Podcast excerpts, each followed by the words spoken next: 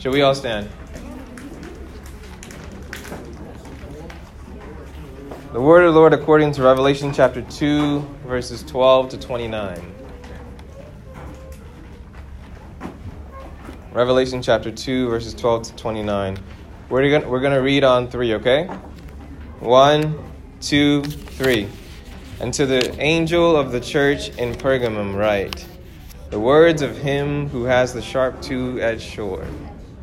I know where you dwell, where Satan's throne is, yet you hold fast my name, and you did not deny my faith, even in the days of Antipas, my faithful witness, who was killed among you, where Satan dwells.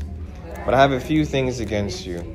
You have some there who hold the teaching of Balaam, who taught Balak to put a stumbling block before the sons of Israel, so that they might eat food sacrificed to idols and practice sexual immorality.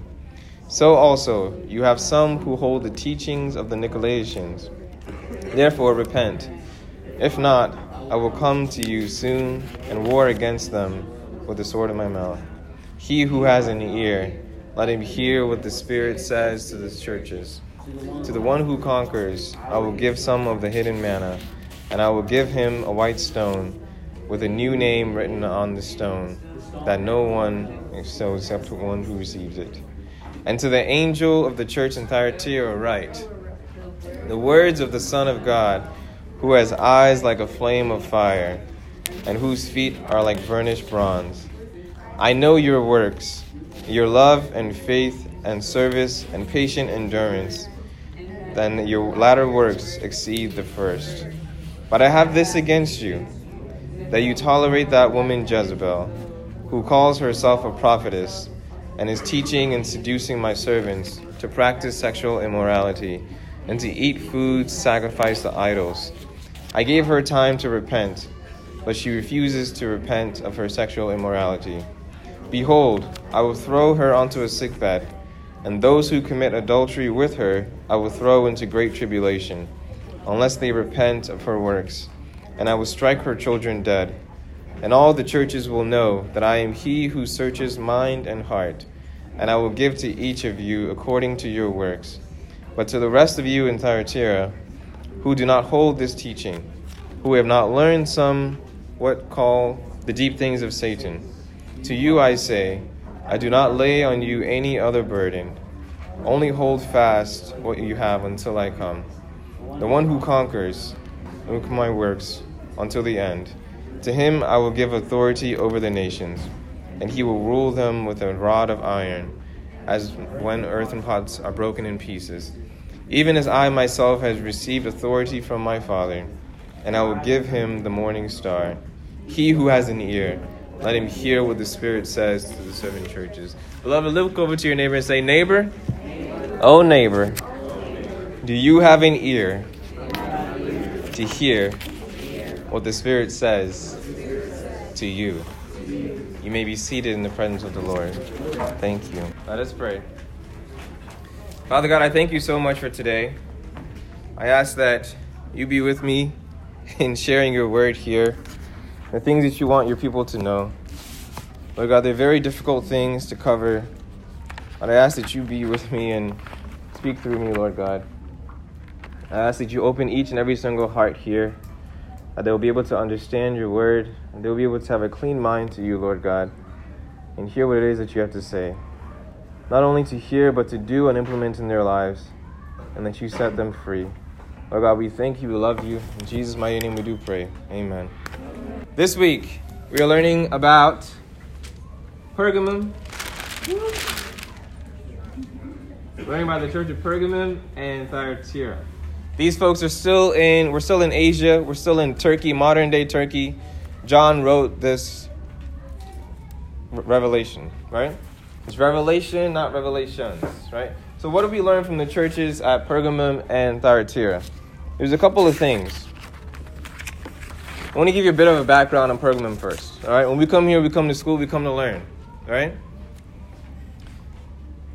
Pergamum was a place filled with a lot of idol worship. What is the idol worship? You guys remember Greek mythology? There's Zeus and Aphrodite and all those different things, right? Yes. All of that stuff, all of those things were true deities that were worshipped in that time. And Pergamum was a very, very big place for that. Um, there was an entire altar built just to Zeus, right? So when we go down to the part where it says, like, you know, this is where Satan dwells, that is pretty much what the Lord is, refer- is, is, is referring to. And there's so much idol worship going on in, in that particular land. So do we kind of have that climate for what for, for what for what's going on in Pergamum. Any questions about that? So imagine being a believer, being a Christian in that time, living in Pergamum, living in, in, in, in Pergamon, I should say, and really striving, really having a difficult time. It would be very challenging, right? To know that you, you maybe you once served idols, but you're trying to come out of that. It's very, very difficult. So that's kind of the background for those Christians in that particular time. And on top of that, you're being persecuted too, right? So Jesus Christ always gives us a little bit of the positive. And what's the positive that he gives to the church at Pergamum, the people of Pergamum?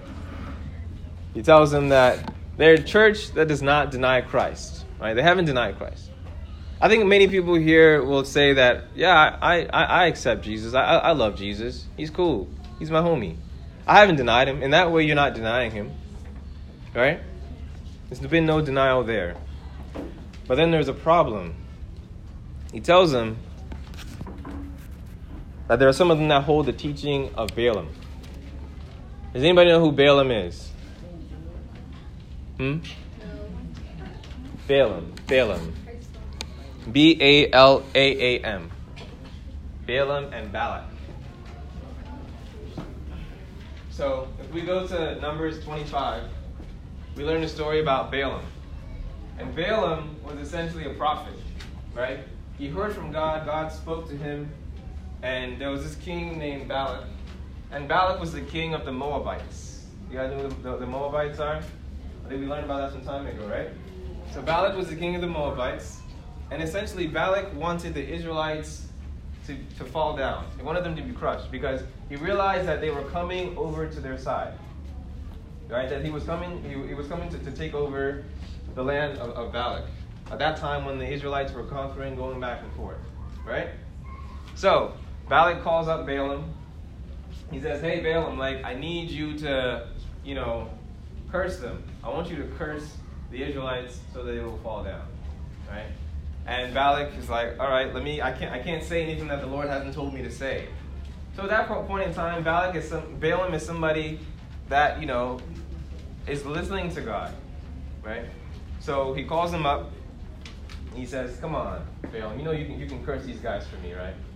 And Balaam's like, "No, I can't do it." Instead, he ends up blessing the Israelites. Actually, right? He blesses them not just once, because Balak is like, let's do it again, let's try again. Then he blesses them the second time, then he blesses them a third time, right? So it's just blessings that's going on pretty much from Balaam. So Balak gets annoyed and he sends Balaam away, right? But Balak, Balak had promised Balaam a reward, right? So what pretty much ends up happening is that Balaam says, okay, I know another way to get around this. I can't curse the Israelites for you because I can't do what God has not told me to do. I can't say those things to you. Well, what I can do is I can cause them to curse themselves. So, Balak, this is what you should do take the Moabite women and send them over to the Israelites. Right? And pretty much those Moabite women are going to sleep with, prostitute themselves with the Israelites. Right? And God has commanded in His Word that sexual immorality is unacceptable. You guys tracking with me here? So these guys, he sends these women over, and they're able to entice the men over there, and they sleep with the women, and then because of that, it angers God. So they, they essentially cursed themselves. Am I making sense? So point number one, the enemy's curse on you cannot work on you. When you are a child of God, the enemy's curse that he has set upon you will not work on you. But he can cause you to curse yourself. Have you guys all get that? the enemy, Satan, principalities, demons, all those things, their curses that they spew upon you will not work, but they can cause you to curse yourself. They can cause you to get to a point where you will sin and fall. Let me explain a little bit about how Satan does this. Right? He finds your weak points and he puts a stumbling block in front of you. That's essentially what Balak did, right? He found that the Israelites had this area of their life where they were struggling in the areas of sexual immorality, and the enemy exploited that. And because of that, they were able to fall. Beloved, today, what is your stumbling block? What is it that the enemy puts in front of you, dangles in front of your face, that causes you to fall? We have to be very, very careful about this. In this example here, it's sexual immorality, which we're digging into very closely today, but there's a reason for this. But if maybe that's not what you struggle with, whatever you do struggle with, does the enemy know? He most likely does.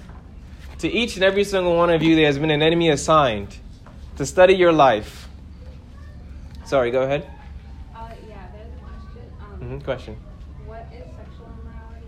Sexual immorality. Good question that you ask. Should have, good, good, I need to give my definition before we get dig, dig deep in these things. Sexual immorality is essentially any definition of sex that is outside the confines of what God has instituted in His Word. So, sex outside of what is designed within the Word of God. So, that can be a whole bunch of things, right? Premarital sex, right? That's one of those things. God has said that sex is between a husband and a wife in the side of marriage. Sex is not between man and man, sex is not between woman and woman. All of those things are considered sexually immoral. Does that make sense? So does my definition of sex does the definition of sexual immorality make sense to each and every single one of you guys? Because we're really going to need this going forward, right? So, there are so many different forms that we're going to be touching on for the ones that I believe pertain to our group here today. So, sex outside of marriage, even everyone that is married, adultery, all those things, that's considered to be sexually immoral. So, as I was talking about the stumbling block, right? I think that, that's where I was before the question. Pretty much, what is it that Satan can put in front of your face that would mess you up? And how long will he be able to keep doing that to you and keep having you fall? How long will you be tired of being tired? When will you get sick and tired of being sick and tired? The enemy has assigned each, the enemy has assigned somebody to each and every single one of you guys to study your life, to know what you do, to know what you like, to know that hey, you know this person they can keep rocking with me for a couple weeks or so, but you know give it to week three and I'll be back, right? So you really, we really have to be persistent in this. Though we do fall at times, when we do fall, we get back up. That's a really key thing. That when you do fall, you get back up. That's what makes you different from a non-believer. Believer is the one who we get back up after we sin. Does that make sense to all of you guys so far? So that's one of the points that I want you guys to take today.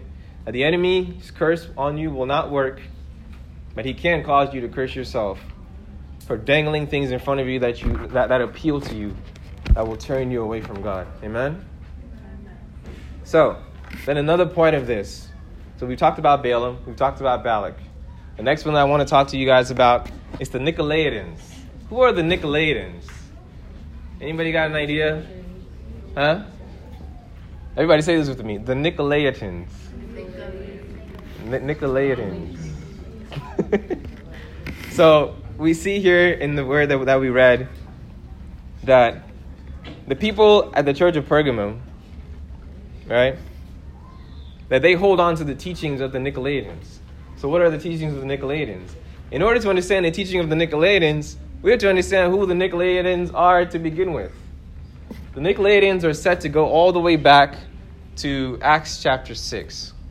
Right? And in Acts chapter 6, all of the deacons of the church, the bishops, the deacons, the first ones of the early church, are all assigned. So there's Stephen and all these other people, and there's one guy called Nicholas. Right?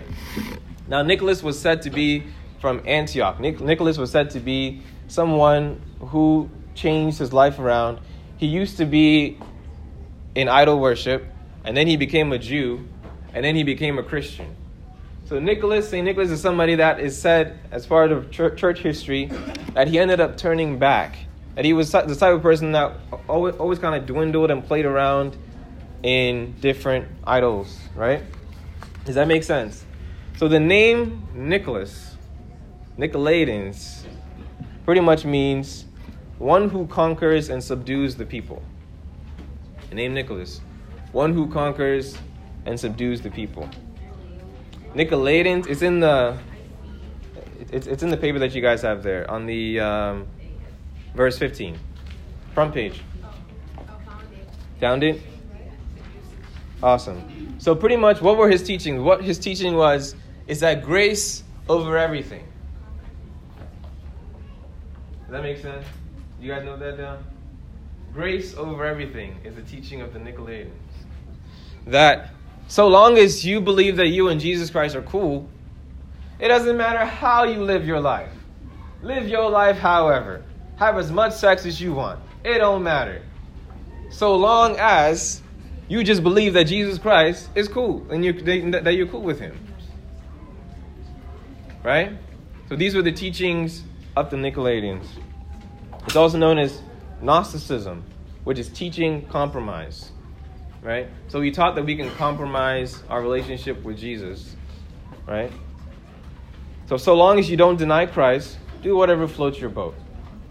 Does that make sense? Any questions about the teachings of, of, of the Nicolaitans? Now, could we all kind of see how God would have a problem with this? Because it's not only professing our faith to the world, but also living and acting it out as well. Though it is hard and difficult to live in holiness, we've been given the Holy Spirit to help us through each and every single step. Amen? So, point number two choose whom you will serve. As, we, as, as Joshua says it back in the book of Joshua, choose this day whom you will serve the gods of old or the God of Israel.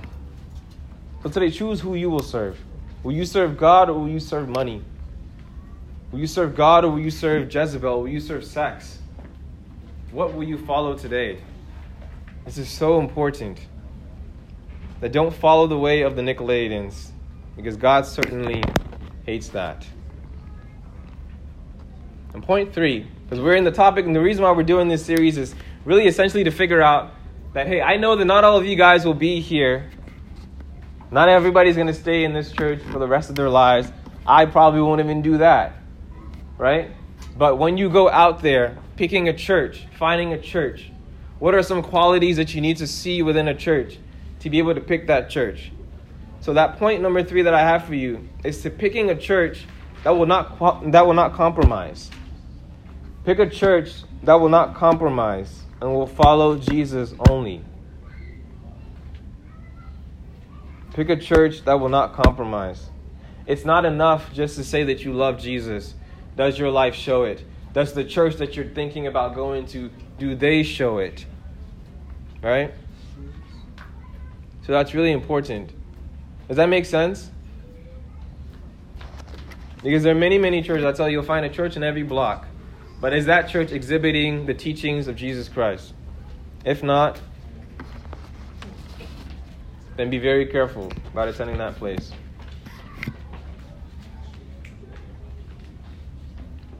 So, does that make sense so far on Pergamum? Any questions? Yes. Uh-huh. Um, can you repeat what the definition of Nicolaitans is? The Nicolaitans? Or like what his name means or what? So the name of Nicholas, it means one who conquers and subdues the people. So the people who are the Nicolaitans, they are pretty much the the, uh, the like the people that Saint Nicholas kind of grew up with, right? They're his his people. When I say something like, "Oh, I'm Achim," right, from Ghana, right? So I roll with all the Achim people. If I'm in Ghana, I go to the Achim area, and you know, Eastern region, all those things. That's my place, right? So Nicholas is a part of the Nicolaitans. Does that make sense? It's like saying, hey, I'm from Woodbridge, but you go off to live in, I don't know, you go to college, and you know, you're still, you've still got people from Woodbridge. Does that make sense? So, no? Do you guys need me to clear that up a bit more? Okay, so you go to let's say you go to school, you go to San Diego State. Random random school, right? But you're still from Woodbridge. Alright? The people that you live with from Wood are still from Woodbridge. They have a similar culture, a similar mindset about life. The Nicolaitans have a similar culture about compromising the things of Jesus Christ. Is that cleared up a bit better? Good, good. Ask me questions, guys, as we go about this. We're all here learning together. I really want you guys to get this stuff that, that, that, we're, that we're doing here. So, that covers it for the church of Pergamon. Now we're moving on to the church at Thyatira. I'm going to try to roll through these things really quickly because I want to have us have some time to pray at the end. So Thyatira, we see that in verses 18 all the way to 28. What does God say positively about this church? Does anybody know? We see it in the verse 19. Hmm? What does God say good about, about that church? They have love and faith and um, service and patient endurance. Awesome. Awesome. So they have love, patience, right? And their later works also exceed the first. You guys remember the issue with Ephesus? Their earlier works did not exceed their later works. So here, the church at Thyatira, they get they get a commendation. You know, Jesus like, hey, you know, you guys are really good at patience. You guys are really good at faith. This shows us that following Christ is not easy. No, we need the Holy Spirit. You can do well in so many areas, right? But there may be that one place, that one spot that the enemy will pretty much try to to abuse, right? So we want to make sure that any cracks in our system, any cracks in our body, the way that we think, the way that our mindset is, that we fill it all up. Because if it is not filled, the enemy will get in that part and abuse it, right? I think in Song of Solomon says that be wary of the foxes that spoil the vine. The little foxes that we think are cute, but we got to be careful because those things can spoil the vine. They can spoil the entire thing. Amen? So that's the positive on the church of, of, of.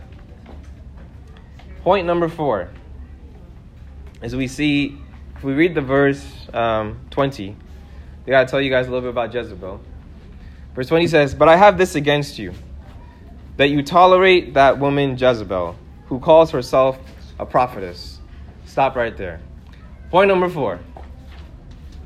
Anybody, any church where any member is a self proclaimed prophet, and the church supports this, you need to run.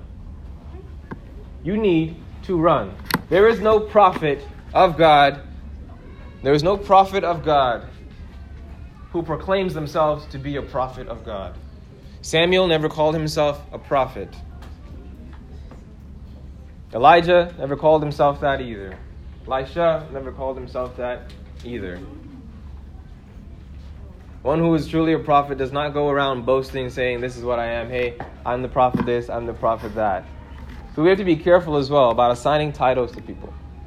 If you're going to a church where that place is, is, is celebrated, like, hey, you know, we've got prophet so so and so and prophetess so so and so. This is their seat. Nobody sit there. That is not where you need to be, beloved. You need to run. The only person we assign a title to is God and God alone. We call him the Most High. Amen? Does that all make sense? Any questions about that? So we're learning what to look out for when we when we search for churches someday. Good. So now I'm going to talk a little bit about Jezebel. Anybody know who Jezebel is? I feel like you probably heard that word several times, right? Anybody know who Jezebel is? She was what? She was a harlot. You got that right. She sure was. Does anybody know what a harlot is? No. Can you explain to us what a harlot is? Or do you just know that she was a harlot? I know it, but I don't know how to put it in words. How to put it in words? Okay, okay. I think we're all grown here, right?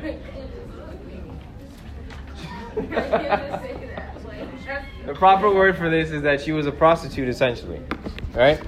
That's the proper word that the Word of God gives us. Anybody else know more about the story of Jezebel? Yes? Uh, she was in, she tried to kill Elijah because Uh-huh.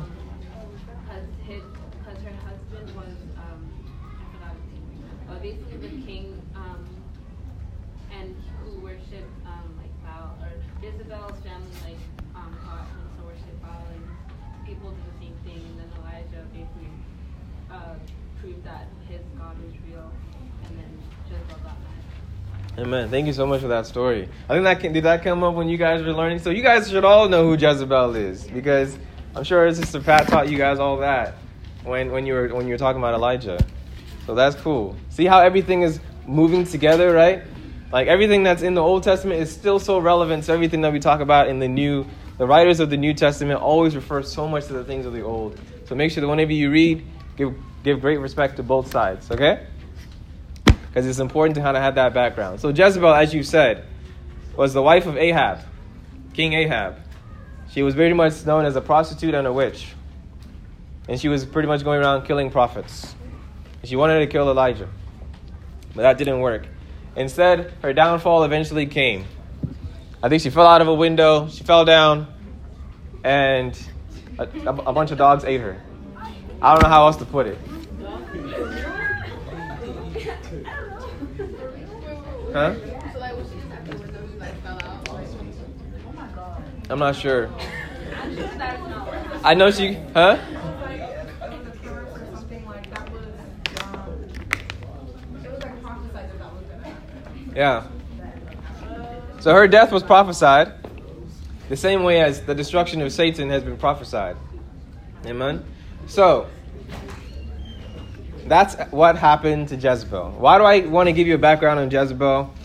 Is because Jezebel has had such a vital, has played such a destructive role in the lives of many.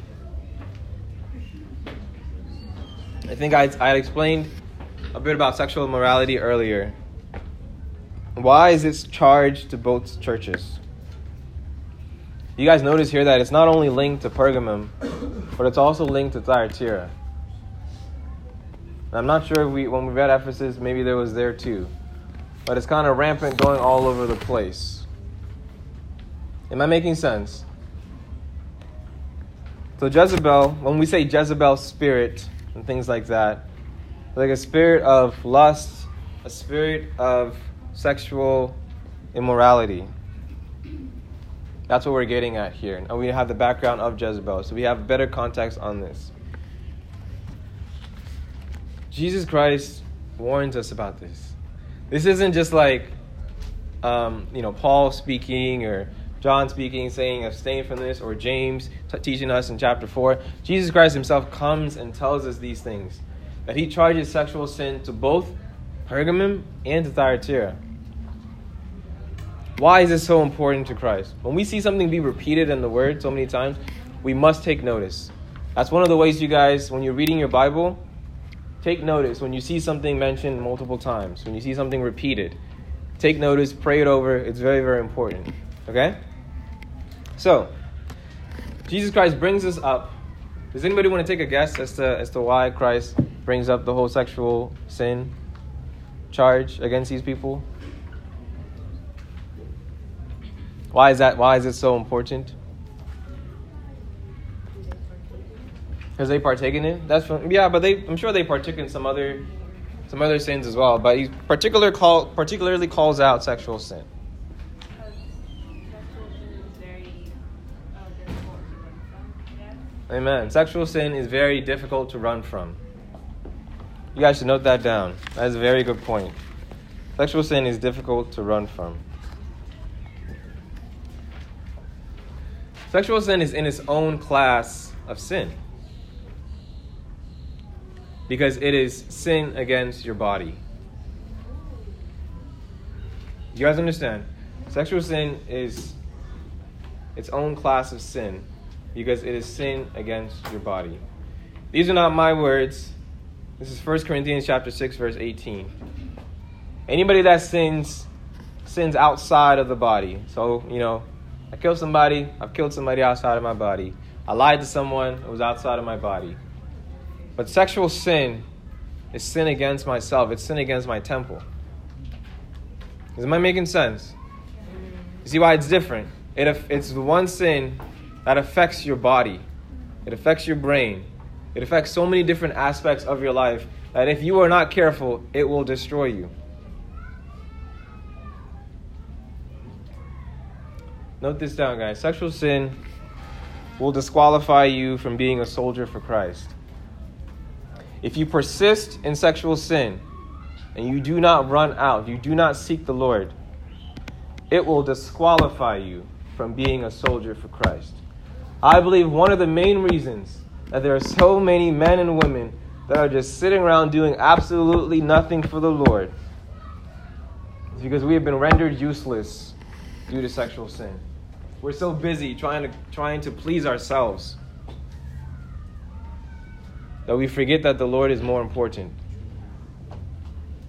There are many that are held in bondage.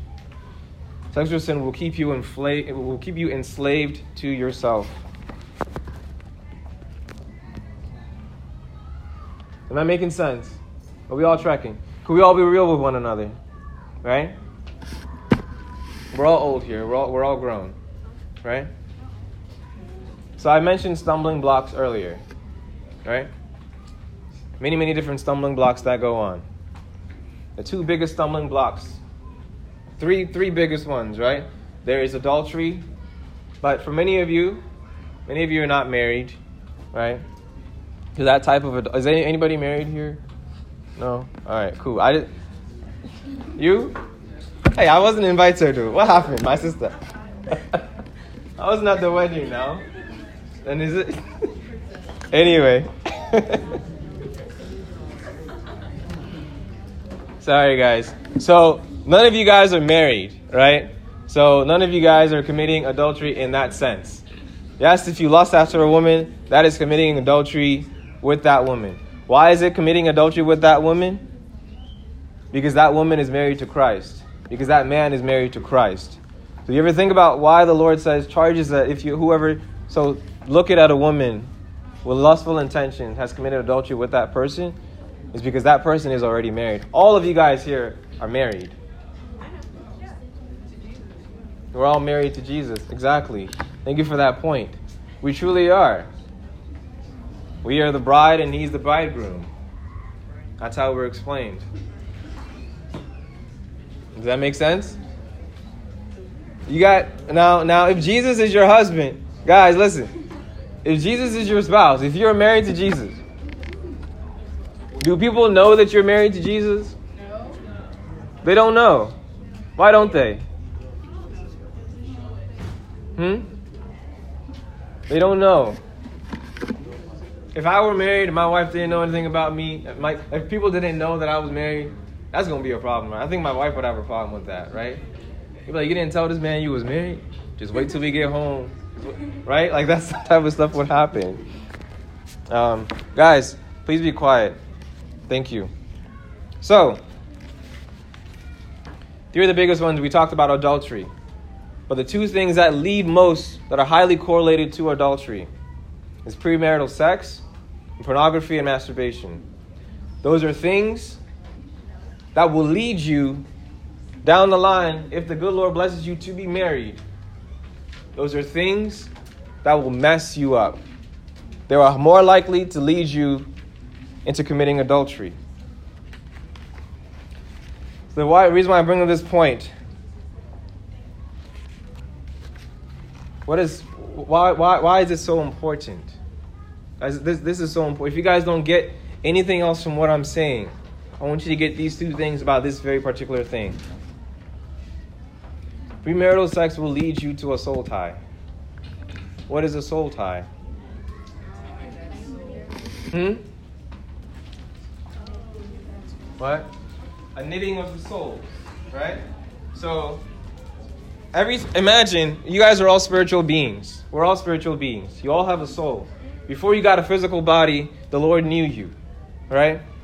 And God put, put, put a physical being for you. So everything that you do is spiritual. Every aspect, everything that we're doing right here, this what that we're doing right here, this is not just some physical exercise. This is spiritual stuff we're dealing with, right? You're a spiritual being. When you are sleeping around with people, it is not just a physical transaction. It is not just, guys, keep with me here. It's not just a physical transaction. If you're not careful, you will be tied spiritually to that particular person. Or you've got your condoms will not save you from STDs, which what do they call them? Spiritually transmitted diseases. You don't know, guys. Listen to me. You don't know. Listen, listen. We laugh because I'm out here giving you these little little things. But guys, listen to me. Let's bring it back. Listen, listen. No form of contraceptive will keep you away from that. You don't know what spirit is in that person. You don't know what demon is along with that person. That can be then transferred onto you. Guys, we have to be careful.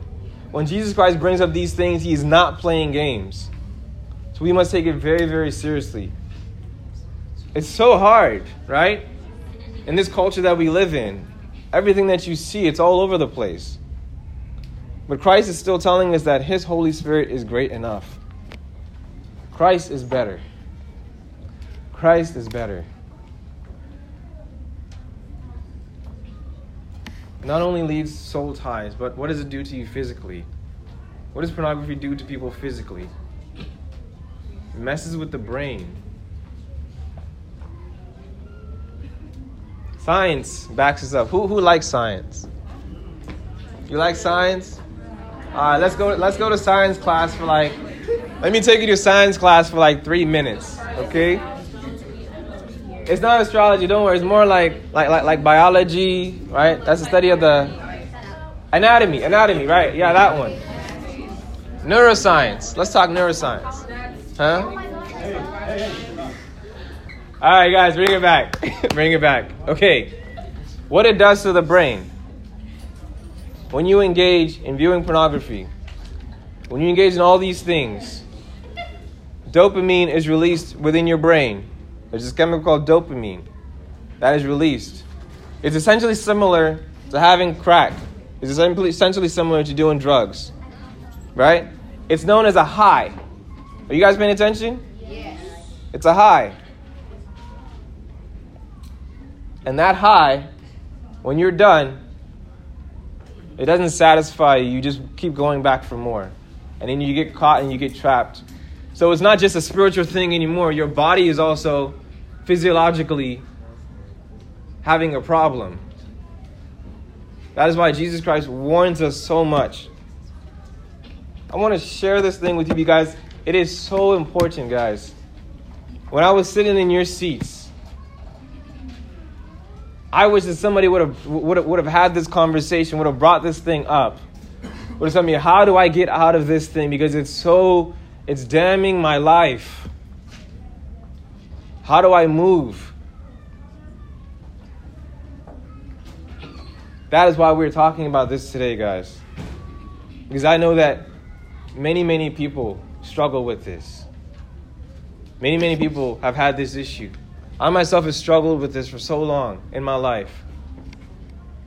But if Jesus Christ can get through me, and beloved, best believe He can get through you as well. Amen? God is there to help each and every single one of you guys.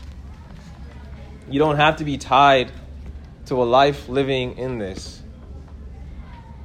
God is coming. You never know. Be prepared. It's not just sin against your, your, yourself, it impacts so many people. Sin is never only just about you. Note that down.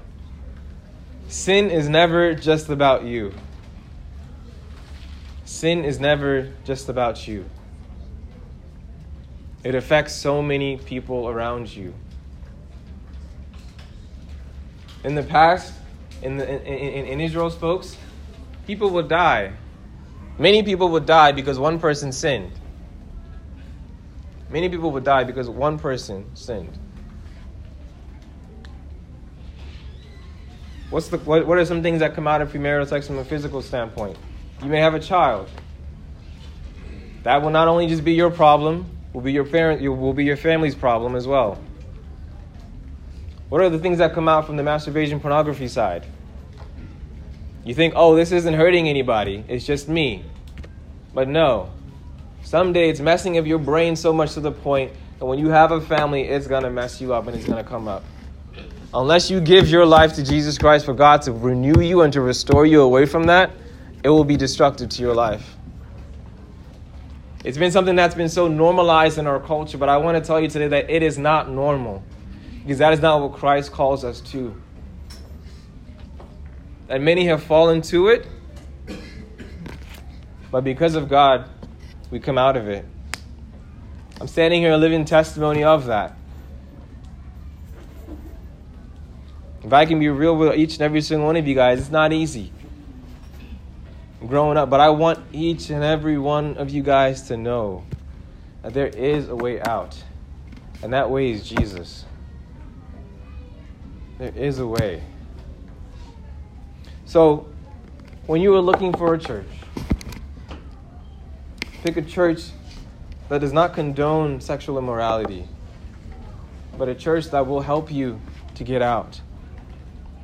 A church that will help you to get out. It pains me at times because I, I, real, I look back in my life and I see what I once was and what I, what I was once in, and just how shrivel of a relationship I had with Christ. How I thought I knew Jesus, but I didn't. How I didn't really have a relationship with I I I knew the you know Genesis chapter one, John three sixteen, God so loved the world, but I didn't have a relationship with Christ. And what was hurting my relationship with Christ? This was hurting my relationship with Christ. Beloved, sexual immorality was damaging my relationship with Christ. I know many of you love God. But if you don't cut this thing out, you will not be able to enjoy a good relationship with our Lord and Savior Jesus Christ. Because God demands holiness. God demands holiness. Am I making sense to everybody? Any questions so far? So, having uh, around picking that church, picking a church that will not condone this, but will help you get out of sin. There are a lot of churches where people know who's sleeping with who. The organist is sleeping with this person. The, the, the, the pianist is sleeping with this person. Guys, and these people are still allowed to come in because why? They are the only people that know how to play the piano. They are the only people that know how to play the organ. They are the only ones that sing. The pastor is the only one. So the pastor is doing this. Everybody knows, yet nobody says anything. If that's the church that you attend, beloved, you need to be careful. Because God is coming to destroy that church.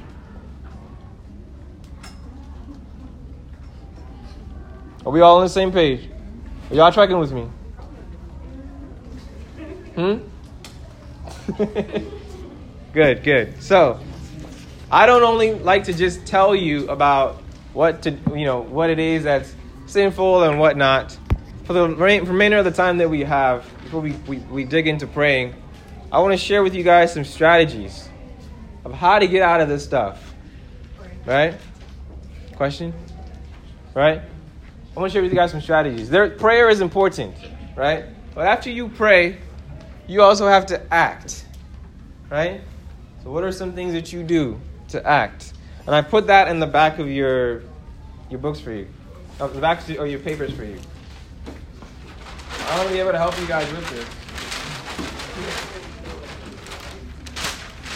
In order to in order to take tackle on the enemy, right? Are we paying attention? You have to understand the enemy.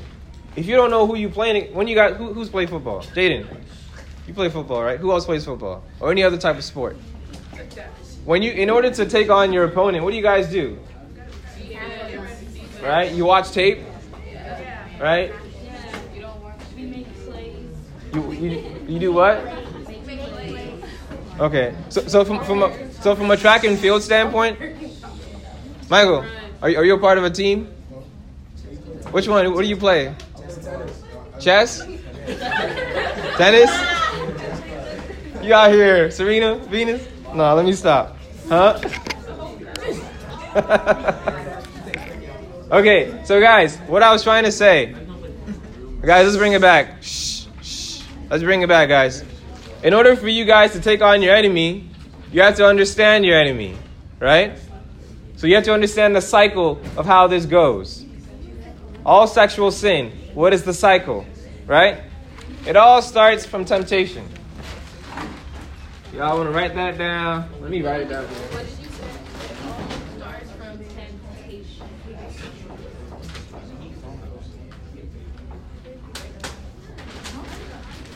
Temptation is the first step.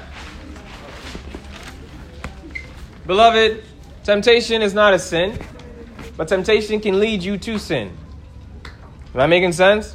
If you want to learn more about temptation, you go to James chapter 4.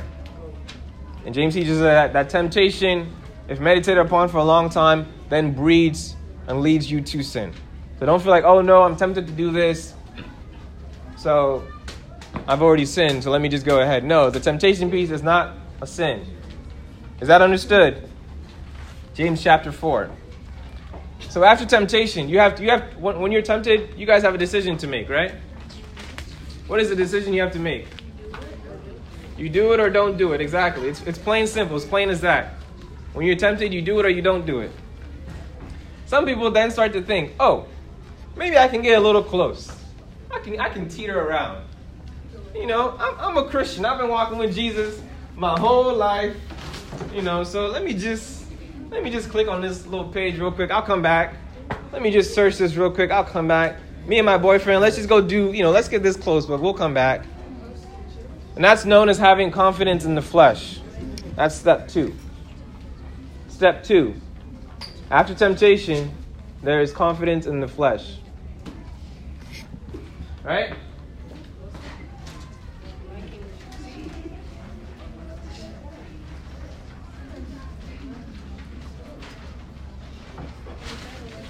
Confidence in the flesh. And when I talk about like sexual immorality, it's not just these two that I'm saying. If you're in some committed relationship, but bro, you know what you you and your partner are doing, the Lord will not approve. Be careful. That also falls into this bucket of sexual immorality. Been there as well. We can all be real with one another. Right? Then you have confidence in the flesh. Oh, we're not gonna go this far. We're just going to do this. Then the next thing you know, nine months later, you have a child. No, let me not go there. But so that's confidence in the flesh, guys. We don't want to have that. The Bible tells us in Philippians chapter three, verse three, that we are to have no confidence in the flesh. Think of yourself as the weakest Christian in the world. Guys, did you hear what I said, Spencer? What did I say? Spencer, come and sit here. Think of yourselves as the weakest Christian. But I want you guys to get this.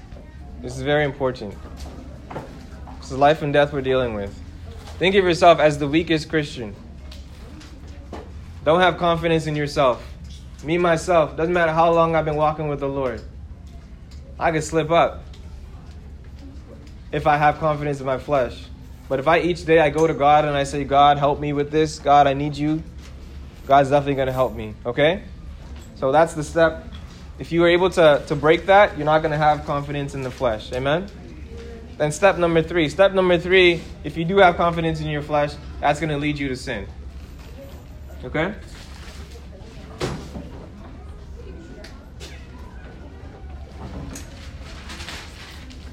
So now the enemy's got you. He had you a temptation. He didn't have you just there yet. You know, Jesus was tempted. But Jesus didn't have confidence in, in the flesh. Instead, Jesus referred him to the Word. Right? But we, we mess up. At times we have confidence in ourselves. We think we can handle this, and then it leads us to sin. Right? Then after that, after sin, what, what comes after sin? You feel guilty, right? So the next step is guilt. The next step is guilt.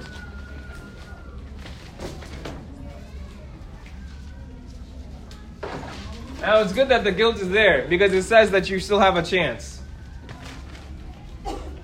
Guys, note that down. Guilt, you still have a chance. Because there are some people you'll get to a point where you no longer feel guilty. And if you no longer feel guilty about your sin, you are in a dangerous place, my brothers and sisters.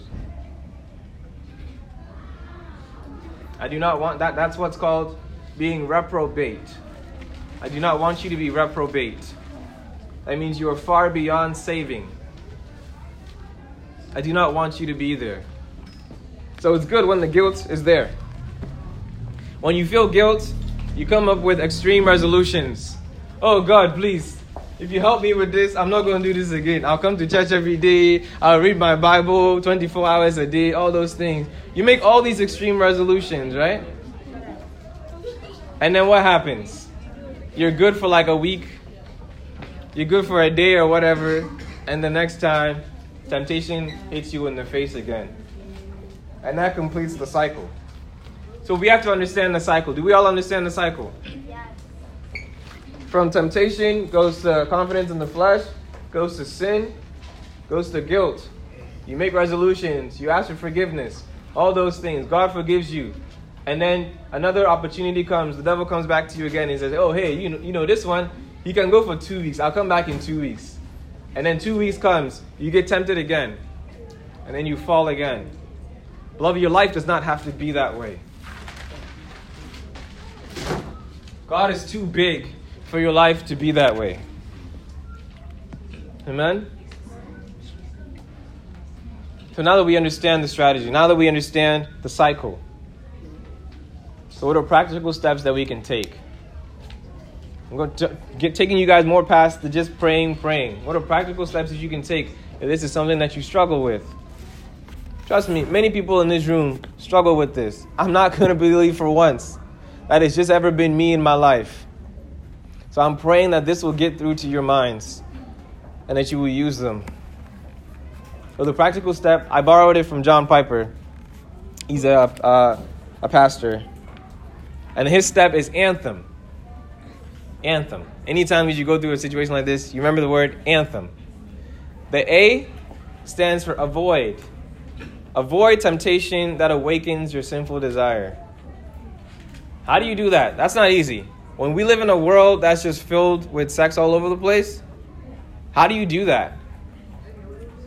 Avoid. A is avoid. Avoid. How you do that is you have to be radical for Jesus Christ. Guys, you have to ask yourselves, you have to, you have to say, Am I going to be radical for Jesus Christ? What does it mean to be radical? What does it look like when you're trying to avoid things? You got to be careful. What am I watching? What am I listening to?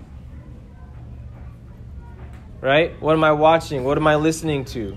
What am I reading? That is awakening sinful desire within me. So if you know there's some shows that are not helpful to your soul, you got to cut them off. Do you love Jesus enough to cut that off?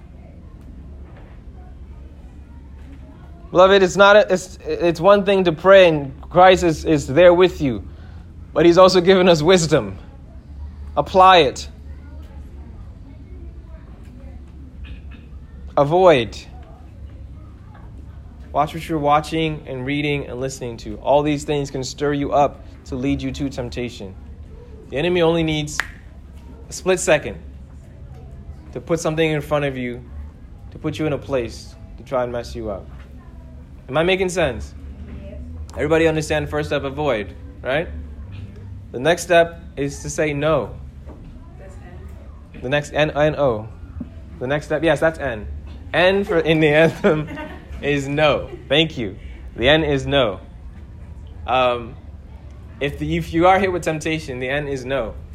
You have to. How do we? How does the enemy flee from us? James teaches us that we submit to God and resist the devil, and he will flee. Submit to God, and he will flee. So we don't fight. To, we don't fight the devil by saying, "Oh, devil, I cast you aside," and all these things, and leave, and all this stuff, and leave my, leave my, leave my house, and all those things. You deal with the devil by going to God, and you submit to God, and you submit to the teachings of the Lord and what He wants you to do. That is how the enemy will then flee. Yes, the enemy will come to each and every single one of you in one shape or another, in one type of sin or another. Be it this one that we're talking about right now or another one. But you are going to have to learn how to submit to God and flee. Am I making sense? So that's the N. The T is turn. T is turn. Turn towards the promises of Christ. And for you guys, this is this is on the sheet of paper that I gave you, but you should, should note it down anyway. Okay? Turn toward the promises of Christ. That's the T. Guys, lust is a deceitful desire. It is false. It's fake. It makes you think like, you know, it makes you think like you're on top of the world. But then pretty soon you come crashing down. And then you need then you need more and more and more of it to get through. The the the false is defeated with the truth. The fake is defeated with the truth. So it's important that we have to know what God has in store for us. Uh, when the enemy says, hey, you know, just do this real quick. We'll be like, no, God has this in store for me. He knows the plans. He says he knows the plans that, that, that he has for us. Plans for us to prosper and not to lose hope. Plans for a future. God loves you enough to tell you all these things. But you're not going to know unless you read your word. Then the H in the anthem is hold. H is hold. Hold on to Christ. Fix your mind on Jesus. Amen? Then the E. Enjoy Christ. Enjoy Christ. This is what's known as being a Christian hedonist. Christian hedonist. It's to find joy in Christ being the biggest, the best thing in your life, more than anything else in your life, more than anything else that you desire in this world. Having the love of Jesus Christ in your life is the best thing you can ever have. Are we all tracking with me? So we have to find satisfaction in Christ. The reason why we default to deceit, we default to wrongdoing, is because we have little satisfaction in Jesus. Treasure God with all your heart, guys. The last one is move. Move into a useful activity from idleness. If you don't know how to pray, trust me, many people in this room don't know how to pray. That's okay. We're, we're working towards that. That's what we're growing towards. But if you don't know how to pray, you got to get your point, you got to get your mind to a, to a place where you say, I'm going to get up and I'm going to do something useful. I'm going to go to the gym. I'm going to play basketball, whatever it is. I'm going to go for a walk. I'm going to go talk to my mom. I'm going to call up my friend. Whatever it is, you need to get to that point where you can move. Does that make sense?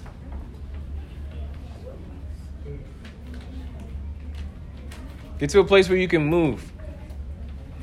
Because when Satan is coming after your life, he can only do so for, for so long. Have you guys ever heard of a phrase that says that idle hands are the devil's playground? That means that if you ain't got nothing to do, Satan's going to give you something to do. Many people do this because they're bored. If you're bored, somebody said, get a cat. I don't believe in that. But if, if you're bored, find something else to do. All right? Don't get a cat. That's not advice from me. That's not from the Bible. Okay, okay. It will keep you busy. The cat. but guys, we're almost done. Okay. Does that make sense of what I've said? The last thing I want to say, God searches your hearts and your mind. Don't give up. Don't give up. If somebody, if you're somebody that struggles with premarital sex, you're somebody that is dealing with pornography, masturbation, if that's your life, don't give up. I've been there. It's not easy. You take it day by day. You take it day by day. You guys hear me? It's cause there's so many factors that go into it that you really have to seek the Lord and say, for me, What is my trigger? For me, what is my problem? Is it loneliness? Is it sadness? Is it a willing for acceptance? Is it stress? What is my problem? If you don't know where your source is, what, what's causing this in you, how will you be able to fight? So I encourage you guys, it ain't easy. The last bit find somebody that's of the same gender in your church family that you are close to, that you don't mind opening and sharing up your life with. We are here as a church body to help one another. We're here to help one another. So when you're looking for a church, best believe and sure to find one that there are older folks who can give you wisdom. There are older people who can give you advice and help you navigate this, this difficult, difficult road. Satan knows that if you're able to break free from this bondage of sexual temptation, of sexual sin, you are going to be such, such a new, new creation on fire for God. That the things that you will be able to do and the, the things that the Lord will show you, it will be so amazing. And He has planned to do every single thing to keep you away from getting there. So you say that you love God. The church of Thyatira, they, they loved God, they didn't deny Him. When we're dealing in our sin, it's a reflection that we do not. When we're staying in our sin, excuse me, all will fall short. If you fall short, get up and get back on it and keep moving, keep pushing. God is there for each and every single one of you guys. He loves you. I love each and every single one of y'all. That's why I share these things with you. I keep things real. Because life, life is too short to fake anything. Life is way too short. My life, my mess, I pray that God uses my mess and makes it my message. I've been through all of this. That's why I'm here to come and share this with you and say that there is a way through all of this. You don't have to be in bondage. God loves each and every single one of you guys. There's a way, and that way is Jesus.